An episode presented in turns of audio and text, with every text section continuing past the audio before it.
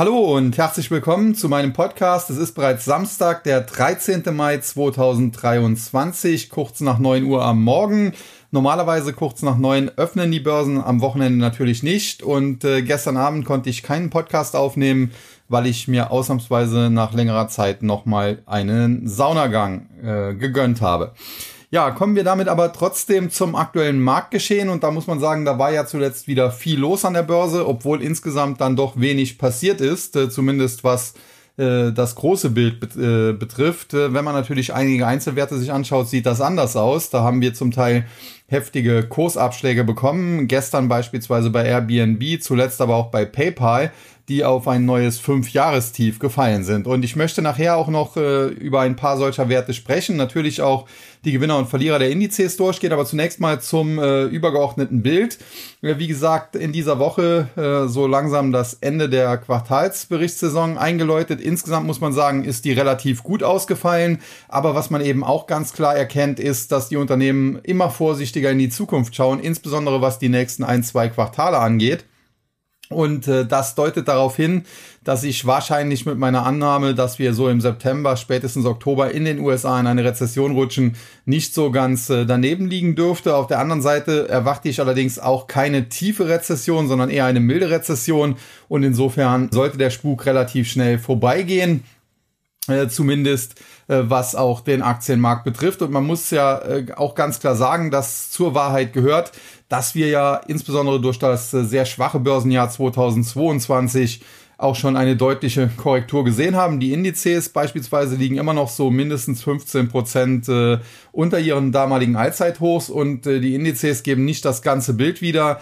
Äh, insbesondere im Tech-Sektor, wenn man sich da anschaut, da sind einige Blasen geplatzt. Eine PayPal von 300 Dollar und mehr auf jetzt äh, in Richtung 60, das sind 80 Prozent Kursverlust eine Zoom-Video von äh, fast 600 Dollar auf aktuell um die 65. Auch das sind sogar mehr als 80 Prozent Kursverlust und äh, die Liste ließe sich jetzt beliebig fortsetzen. Da muss man ganz einfach sagen, äh, dass hier Spekulationsblasen geplatzt sind und man kann es äh, sehr schön sehen.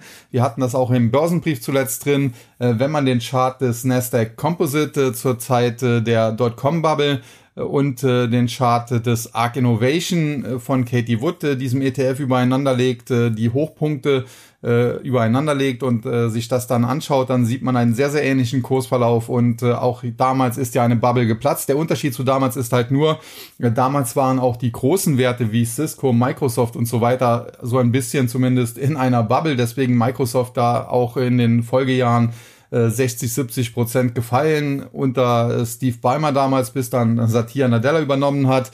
Und äh, das sehen wir halt diesmal nicht, weil die großen, die Big Techs in, äh, in der Masse zumindest, also natürlich gibt's Ausnahmen, aber eine Alphabet oder eine Microsoft oder eine Apple, das sind eben absolute Gewinnmaschinen. Und von daher gibt es hier sicherlich eine hohe Bewertung, vielleicht zum Teil auch eine Überbewertung, aber die ist nicht so krass, äh, dass man hier von einer Spekulationsblase sprechen müsste.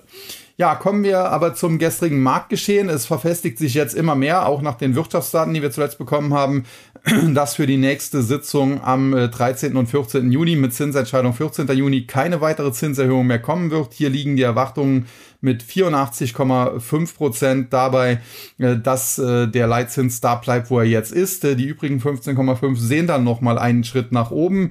Für die übernächste Sitzung im Juli liegt dann auch die Haupterwartung mittlerweile, dass der Leitzins auf dem aktuellen Niveau bleibt. Und dann im September erwarten aber viele Anleger oder die Mehrheit der Anleger sogar erste Zinssenkungen. Es gibt da nur noch vier Prozent, die eine weitere Zinserhöhung sehen, sofern er vorher nicht angehoben wurde.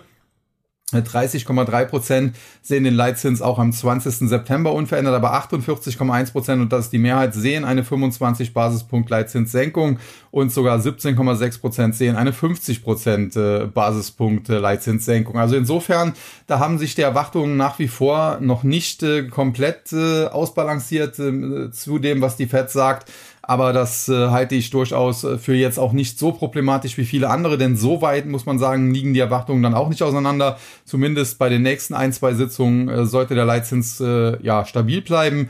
Und ob es dann gegen Jahresende erste kleine Zinsschritte nach unten gibt oder nicht, auch das halte ich für nicht so kriegsentscheidend. Wichtiger ist, äh, dass wir nach oben definitiv fertig sind und äh, damit äh, kommt kein weiterer Druck drauf.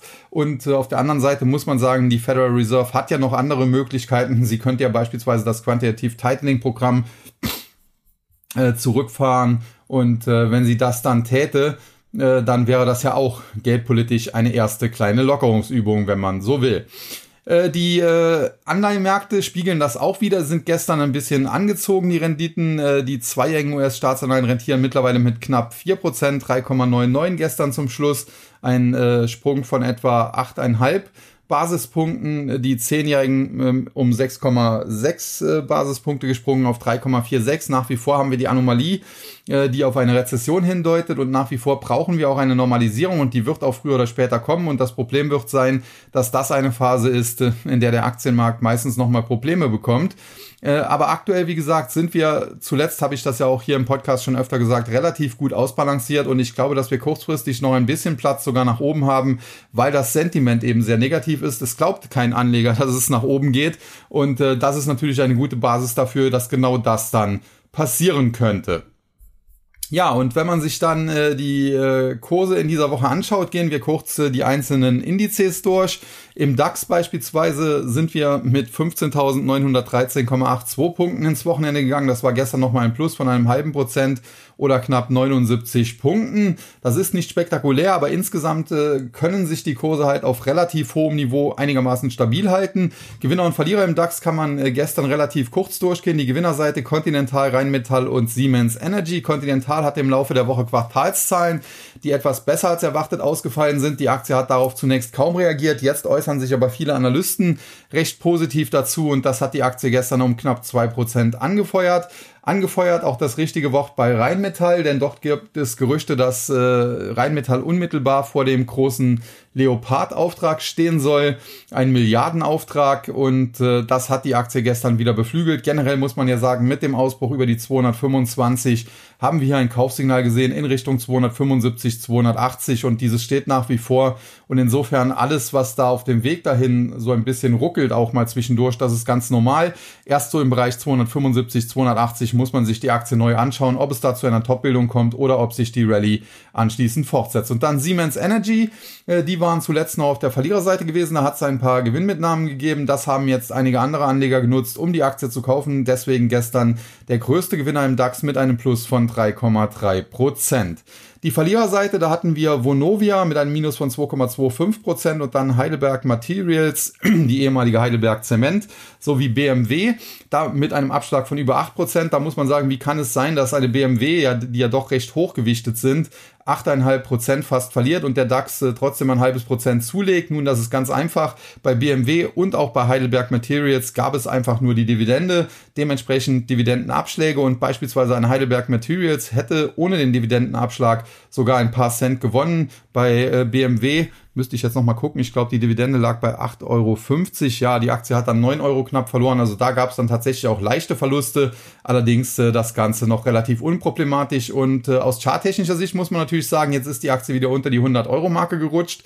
Das äh, ist natürlich tendenziell nicht gut, aber aus meiner Sicht muss man das äh, um, den, um die Dividende bereinigen im Chart. Und äh, damit wäre die Aktie ja jetzt bei äh, über 108 oder im Bereich von 108 Euro und damit nach wie vor deutlich über der 100 Euro Marke und insofern äh, ja, gibt's da eigentlich nichts zu meckern. Vonovia hingegen, das ist der einzige echte DAX-Verlierer, wenn man will. Und da ja, wurde insgesamt gestern in ganz Europa auf die Immobilienwerte draufgeprügelt. Wir werden das gleich auch im MDAX und SDAX vielleicht noch sehen. Und äh, dementsprechend äh, hier, äh, wie gesagt, der einzige wirkliche große DAX-Verlierer.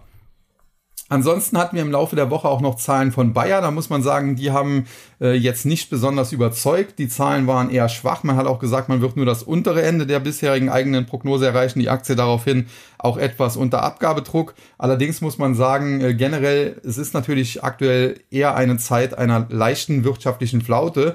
Und wenn Bayer dann immerhin noch das untere Ende seiner Prognose schafft, ist das so schlecht auch nicht. Insofern, die Aktie hat zuletzt zurückgesetzt. Charttechnisch ist das Ganze kritisch. Die bisherige Unterstützung lag eigentlich so im Bereich 56 Euro. Die Aktie steht jetzt um 54. Allerdings gab es auch hier eine Dividende, ich glaube, von 2,40 Euro je Aktie. Und wenn man das halt bereinigen würde, würde auch die Bayer-Aktie so schlecht nicht aussehen. Aber weg von Bayer und hin zum MDAX und äh, auch doch gestern ein Plus von 0,32 Prozent oder 87,71 Punkte, 27.335,32.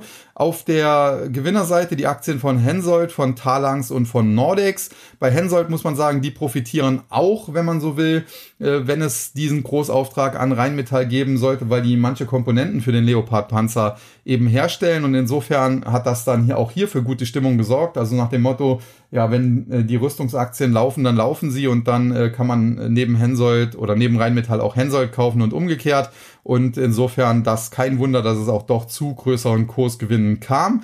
Ansonsten Talangs, da gab es wohl ein paar Umschichtungen. Die Allianz zuletzt hat ja auch Dividende ausgezahlt, hatte Zahlen vorgelegt, die waren jetzt nicht so berauschend. 1,5 Milliarden äh, Aktienrückkaufprogramm hat hier den Kurs allerdings gestützt, aber jetzt haben doch einige Anleger äh, so ein bisschen mal geschaut und haben dann und sind wohl auf den Trichter gekommen, dass Hannover Rück und Talangs, äh, die ja auch zum Teil so ein bisschen äh, Konkurrenten sind, äh, dass die doch äh, günstiger sind als die großen DAX-Werte, insbesondere die Allianz. Und da gab es wohl ein paar Umschichtungen und deswegen Talangs mit einem Plus von 4,5 Prozent. Man muss aber sagen, die Aktie wurde zuletzt auch in das Musterdepot eines bekannten Börsenbriefs aufgenommen und äh, auch das hat sie schon gestützt. Äh, der Tagesgewinner hingegen Nordex, die hatten Zahlen, die waren jetzt nicht besonders berauschend.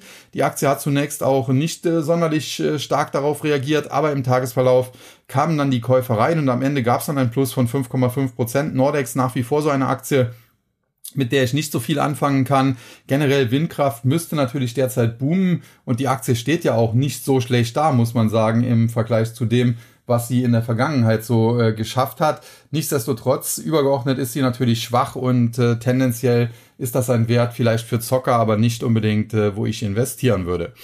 Die Verliererseite hingegen mit SMA Solar Technology, Kion Group und LEG Immobilien. LEG Immobilien kann man äh, kurz halten. Wie gesagt, die Immobilienwerte europaweit unter Druck. Kion Group hatte im Laufe der Woche Quartalszahlen, die nicht gut aufgenommen wurden, muss man ganz klar sagen. Die Aktie ist jetzt wieder auf dem Weg zurück. Aus meiner Sicht ist das aber so ein bisschen so eine Sache bei dem Titel. Ich hatte ihn in der Vergangenheit ja positiv besprochen, als er so im Bereich äh, unter 30 Euro war. Und die Aktie ist dann in der Spitze auf über 40 gestiegen. Und das war natürlich kurzfristig des Guten auch ein bisschen zu viel. Ich hatte das hier im Podcast auch gesagt. Äh, so ein Kurssprung von im Tief, glaube ich, 26 äh, Euro auf dann 41, also mehr als 50, fast 60 Prozent. So gut laufen die Geschäfte bei Kion dann doch nicht und das scheinen immer mehr Anleger so ein bisschen zu begreifen und deswegen die Aktie jetzt auf dem Rückzug. Ich könnte mir durchaus vorstellen, dass man sie nochmal im Bereich von 30 bis 32 Euro mindestens bekommt, vielleicht sogar noch tiefer. Ich bleibe aber dabei, grundsätzlich ist Kion kein schlechtes Unternehmen und übergeordnet ist die Aktie jetzt zwar in den letzten ein, zwei Jahren sehr schwach gewesen, weil es auch ein paar Managementfehler gab, aber wenn die wieder in die Spur kommen, dann glaube ich, dass eine Kion äh, durchaus Kurse von 40 Euro und mehr rechtfertigen kann. Also insofern kurzfristig noch ein bisschen aufpassen, aber wenn es hier nochmal einen auf die Nuss gibt, äh, kann man sich vielleicht auch mal antizyklisch einkaufen. Und nicht antizyklisch einkaufen, sondern eher verkaufen oder shorten müsste man die SMA Solar. Äh, die haben auch in dem Laufe der Woche Zahlen vorgelegt, die waren im Prinzip wie erwartet. Das hat aber nicht mehr gereicht, um neue Fantasie zu schüren. Und das große Problem bei SMA Solar ist, der Solarboom, den wir 2022 hatten, der ebbt so ein bisschen ab. Man sieht das bei Werten wie Enphase Energy und so weiter in den USA ja auch. Und äh, genau jetzt, äh, wo der Boom im Prinzip schon äh, langsam vorbeigeht, da kommt SMA Solar und äh, weitet seine Kapazitäten aus, baut also neue Fabriken. Und äh, das könnte dazu führen, wenn diese Fabrik äh, oder Fabriken in ein, zwei Jahren fertig sind, äh, dass dann aber nicht mehr so viel Nachfrage da ist und dann muss man seine Wechselrichter im Prinzip verramschen. Und äh, aus meiner Sicht ist das eine sehr, sehr gefährliche und auch äh, falsche Strategie. Vielleicht liege ich ja auch falsch. Umso erstaunlicher, dass andere Kollegen das äh, dann noch beklatschen. Aus meiner Sicht äh, ist ganz klar, äh, bei Kursen deutlich über 100 äh, ist das eigentlich eher ein Short-Kandidat, wobei man sagen muss, man muss hier natürlich immer aufpassen mit solchen äh, Shorts, denn gerade solche Momentum-Aktien, und das war SMA Solar zuletzt definitiv, äh, die schießen oftmals höher, als man denkt. Also insofern mit Shorts sehr vorsichtig umgehen, aber wer sich da auskennt, äh, der sollte das eher mal schauen. Vielleicht ja natürlich nicht hochgehebelt shorten, sondern mit äh, KOs über 150 Euro oder so dass man da auch noch einen Puffer hat. Aber generell glaube ich, dass hier so langsam aber sicher die äh, gute oder die, die beste aller Welten vorbeigeht. Dann der S-DAX, hier ein Plus von 21,43 Punkten oder 0,16 Prozent, knapp 13.600, genau 13.592,23. die äh, deutschen Small Caps äh, zuletzt gar nicht mal so schlecht unterwegs, muss man sagen. Auf der Verliererseite hatten wir Vata, Energiekontor und Pranix Group. Äh, Vata muss man sagen, einziges Trauerspiel. Ich hatte aber rechtzeitig davor gewarnt. Äh, der große Guru, der die immer zum Kauf empfohlen hat, der ist mittlerweile verstummt. Das ist aber üblich äh, bei solchen Gurus. Wenn es dann schief geht, dann hört man nichts mehr. Und äh, ich habe es in der Vergangenheit hier schon gesagt, ich äh, tue mich schwer damit, einem Unternehmen eine Pleite zu prognostizieren oder das ist zum Teil auch unseriös, zumal es ja auch Großaktionäre gibt, die vielleicht frisches Geld reinschießen.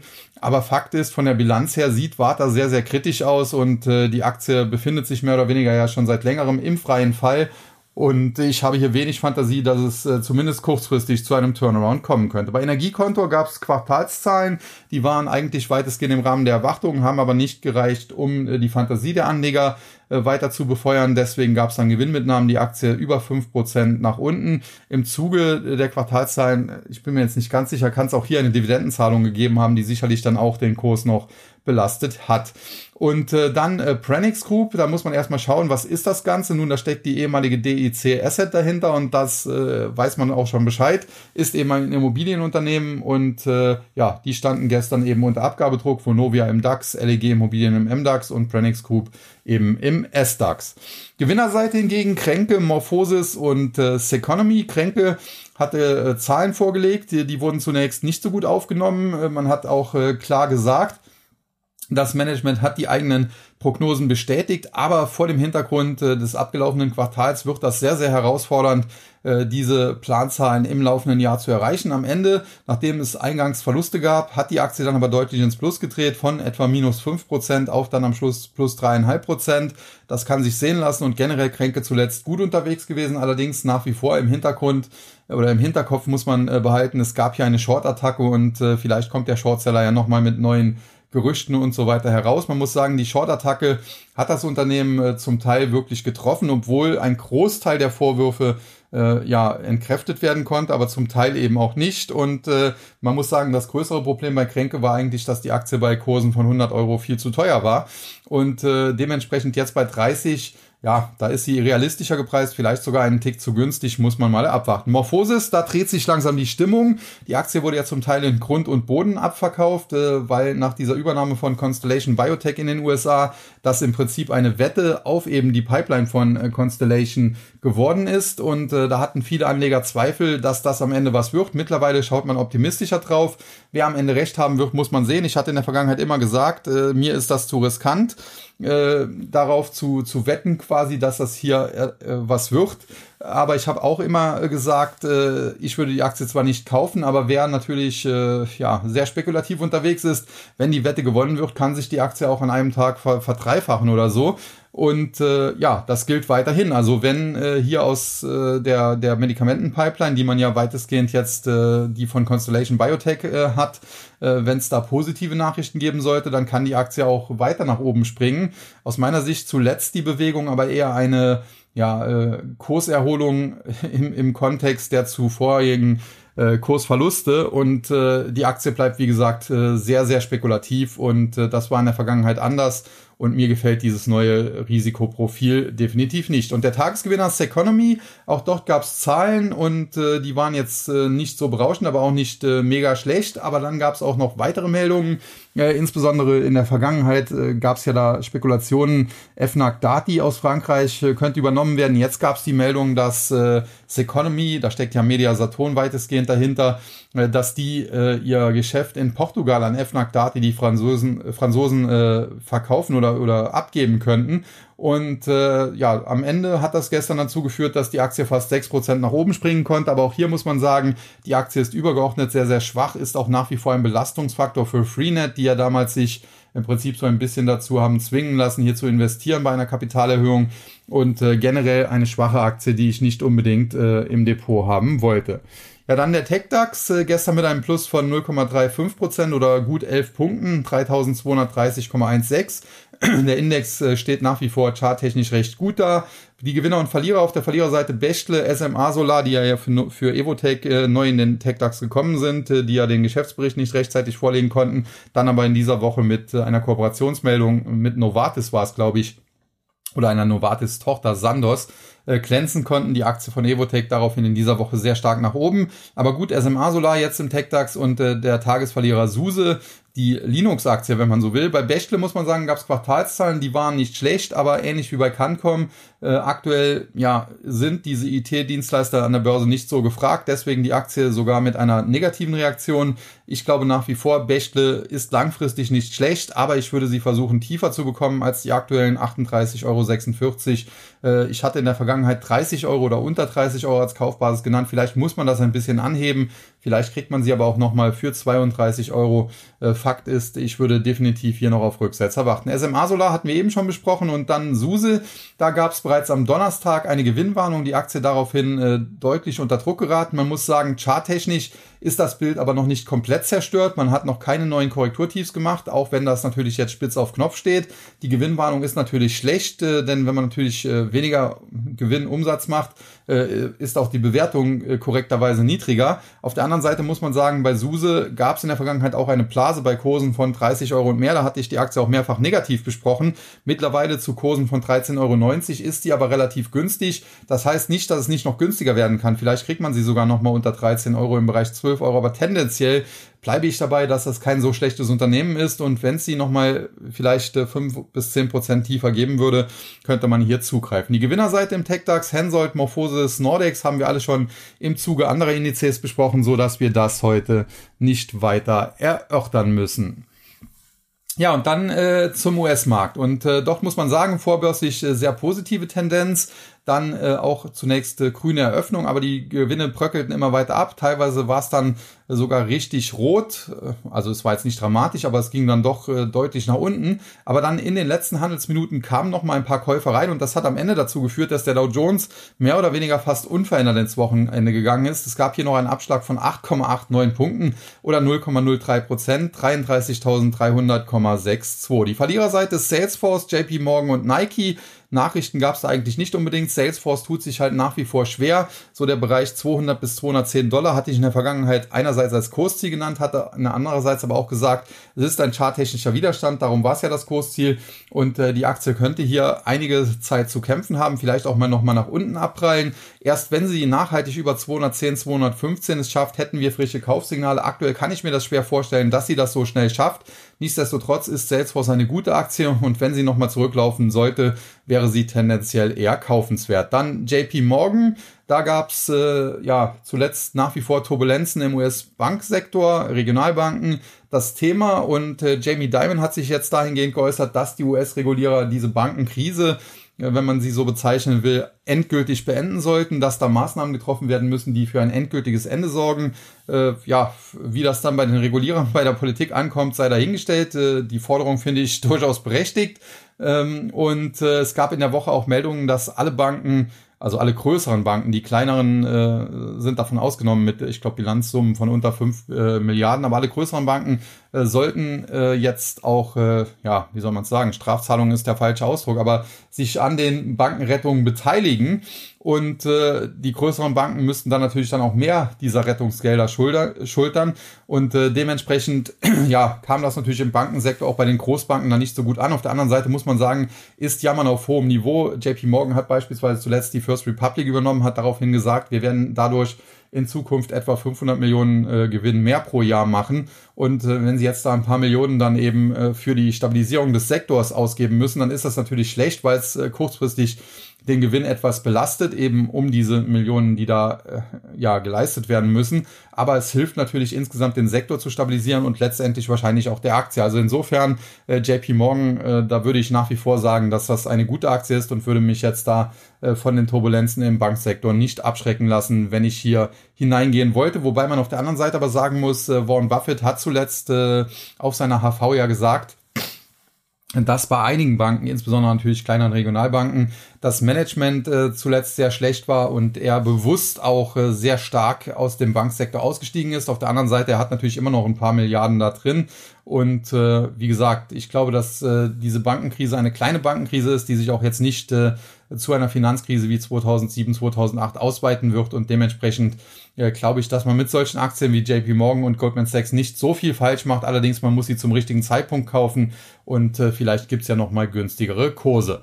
Ja, und der Tagesverlierer Verlierer Nike, da gab es eigentlich keine großen Meldungen. Die Aktie zuletzt mehr oder weniger im äh, Seitwärtstrend, auf der Oberseite gedeckelt so im Bereich äh, um die 130, auf der Unterseite äh, gestützt äh, im Bereich 115 bis hinunter zu 110. Aktuell sind wir um 120, also genau in der Mitte. Und äh, das muss ich einfach ein bisschen auspendeln. Ich hatte damals in meinem YouTube-Kanal die Aktie von Nike äh, zu Kursen von äh, teilweise unter 40 Dollar immer wieder äh, als, als Kaufkandidaten genannt mit Kurszielen von 100 Dollar mindestens. Wir sind dann in der Spitze sogar bei 170, 180 gewesen und pendeln uns jetzt halt bei 120 ein. Ich glaube, das war damals äh, richtig ähnlich wie bei Microsoft, wo ich auch ja äh, sehr lange getrommelt habe, da, teilweise zu Kursen von 20, 30 Dollar noch.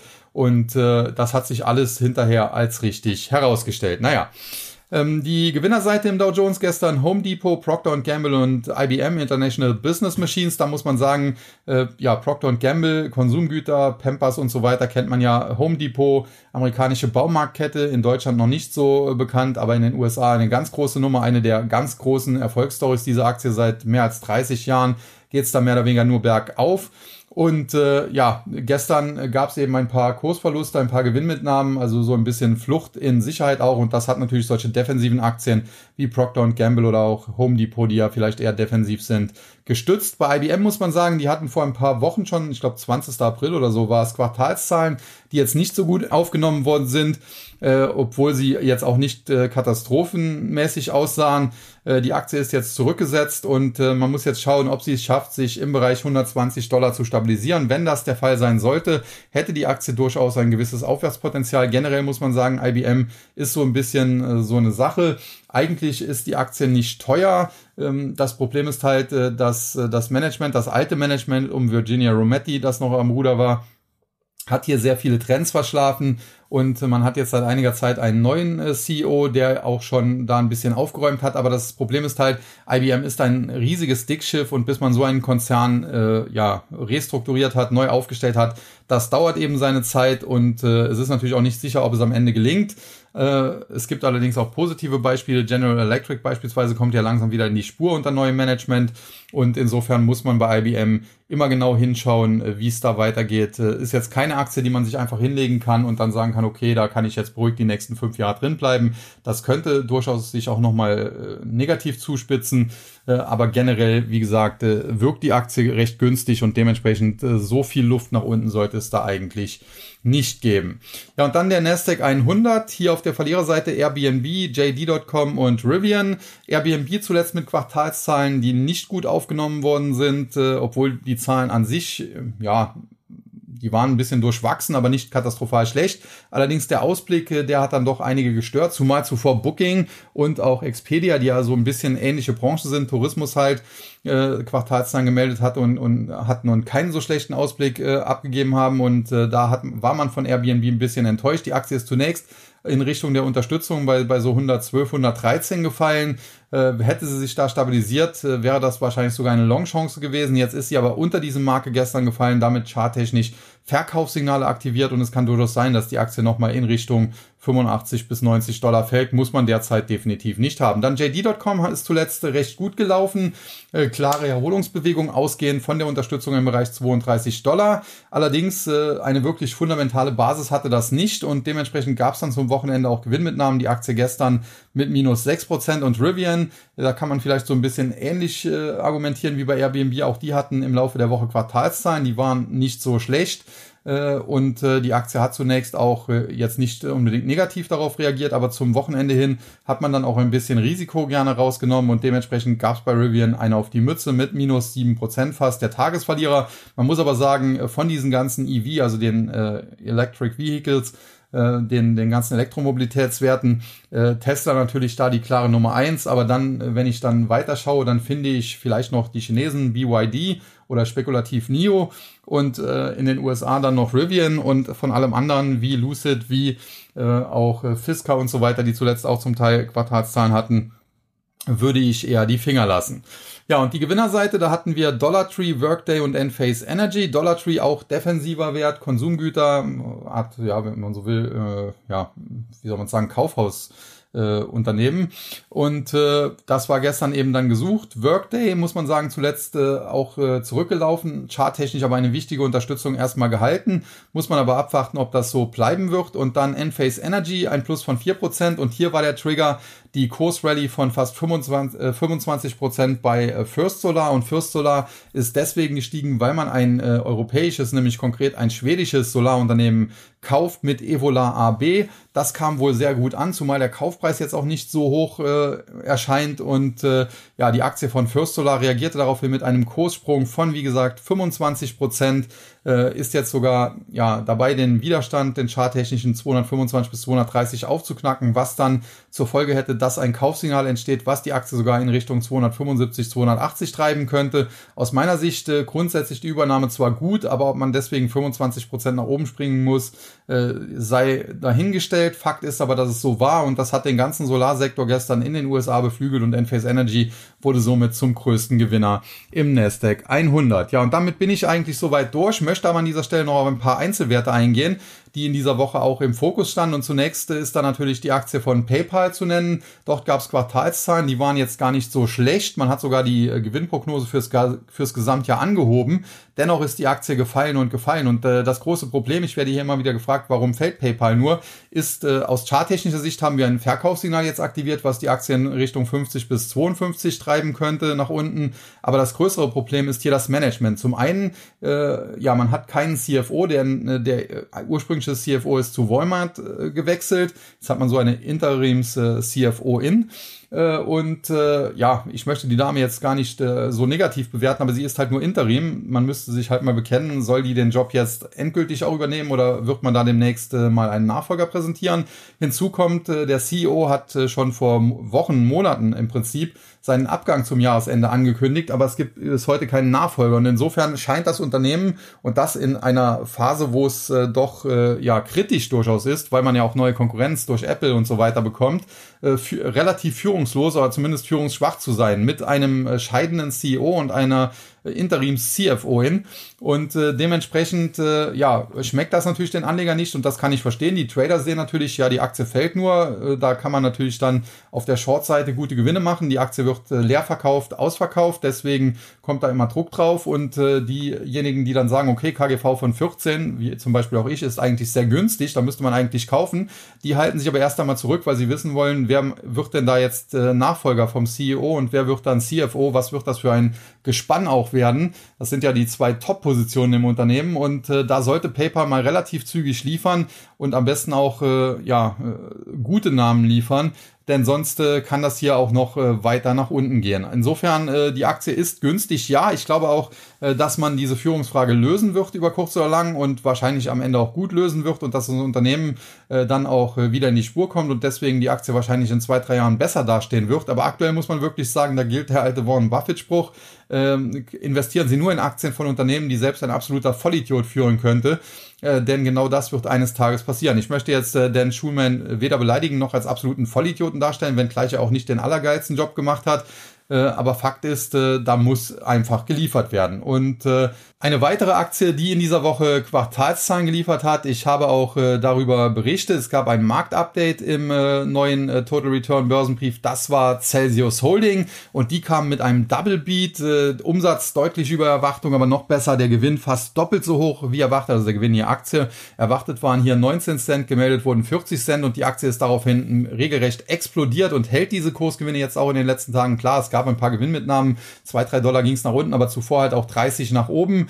Und äh, ich hatte im Börsenbrief geschrieben, im Bereich 100 Dollar, unter 100 Dollar sollte man sie kaufen. Die Aktie hat uns den Gefallen getan. Es gab sie sogar leicht unter 100 Dollar. Und es gibt jetzt auch sehr, sehr viele gleich mal sehr zufriedene Börsenbriefabonnenten, die mit diesem ja, ersten mit dieser ersten Investition, mit dieser ersten, äh, mit diesem ersten Kauftipp äh, 30 Prozent Kursgewinn halt eingefahren haben und die damit natürlich den Börsenbrief schon äh, für das gesamte Jahr finanzieren konnten. Insofern der neue Total Return Börsenbrief, äh, da sollte man definitiv äh, äh, drauf schauen. Es wird jetzt äh, im Juni die nächste Ausgabe geben. Die aktuelle steht noch zur Verfügung. Da kann man sich auch immer noch alles äh, durchlesen zu Celsius, aber welche Aktien man vielleicht auch äh, dann eher shorten sollte. Stichwort äh, künstliche Intelligenz. Da gibt es auch ein paar Aktien, die ein bisschen gehypt sind, aber noch besser natürlich der Bereich äh, EV, also wo ich eben drüber gesprochen habe, Elektromobilität. Äh, da gab es einen konkreten Short-Tipp, äh, kann es an dieser Stelle auch verraten, Lucid, die nach Quartalzahlen im Laufe der Woche auch zurückgekommen sind.